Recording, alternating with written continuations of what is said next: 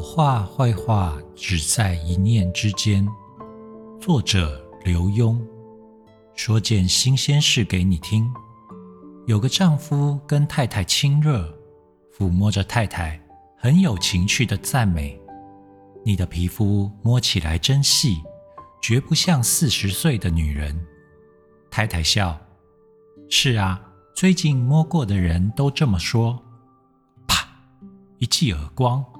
丈夫吼道：“你最近让多少人摸过？你老实说来。”太太捂着脸，哭着喊：“大家是这么说呀，每个护肤中心的小姐都这么说。这是真事，但是怎么看都像笑话，对不对？问题是，当你细心观察，就会发现，我们周遭充满这样的笑话，只因为一句话没有说对。”就把喜剧变成了悲剧，把眼看就要办成的好事变成了坏事。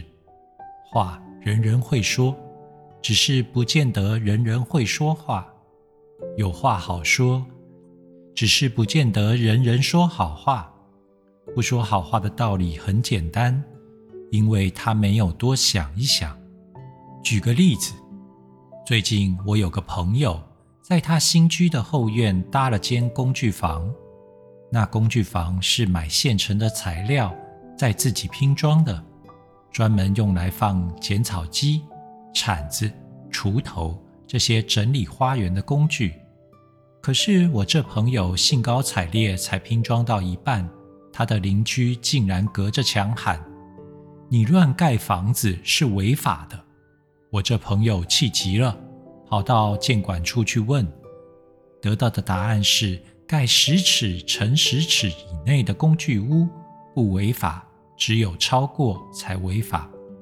他回去量了量自己买的工具屋是十尺乘十二尺，多了两尺，于是拿去退掉，换成合法的尺寸。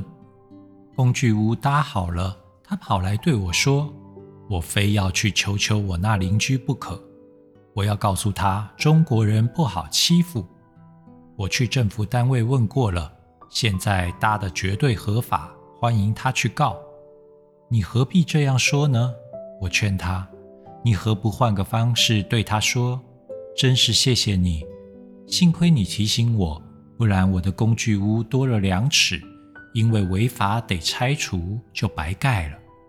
你不是照这样让他知道你去问过政府单位？现在是合法建筑了吗？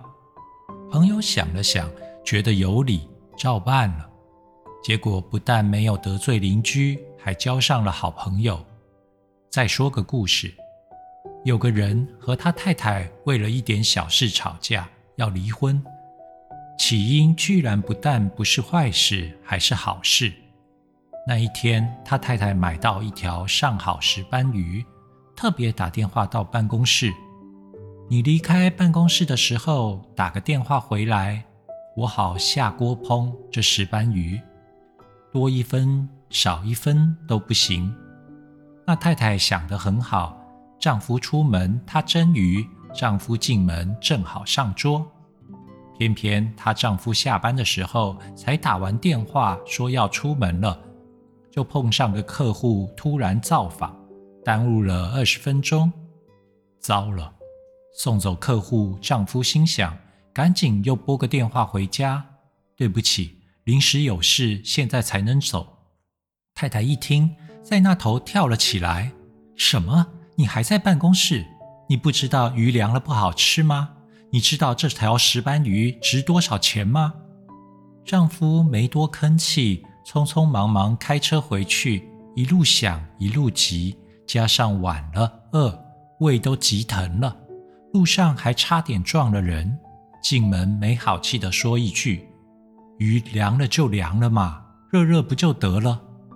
太太也没好气：“你是没命吃好鱼，以后给你吃凉的。”两个人当然吵翻了，拉开嗓子吼，把孩子又吓哭。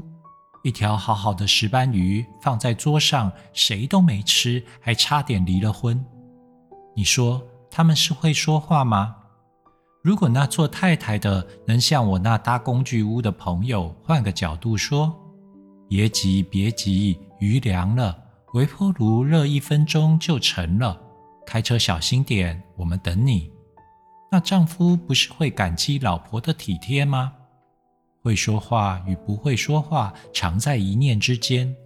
一念之间，他懂得忍，懂得退一步想，想想坏话怎么好说。狠话怎么柔说，就可能有个喜剧的结局。那一念之间，他毫不考虑的脱口而出，则可能是个悲剧的结尾。虽然许多人赞美我口才好，但是我从不这么认为，而且觉得自己年轻的时候总是说错话。即使到今天，我每天晚上还是常把白天说的话想一想，检讨一下。是不是有不妥当，或者有更好的说话方法？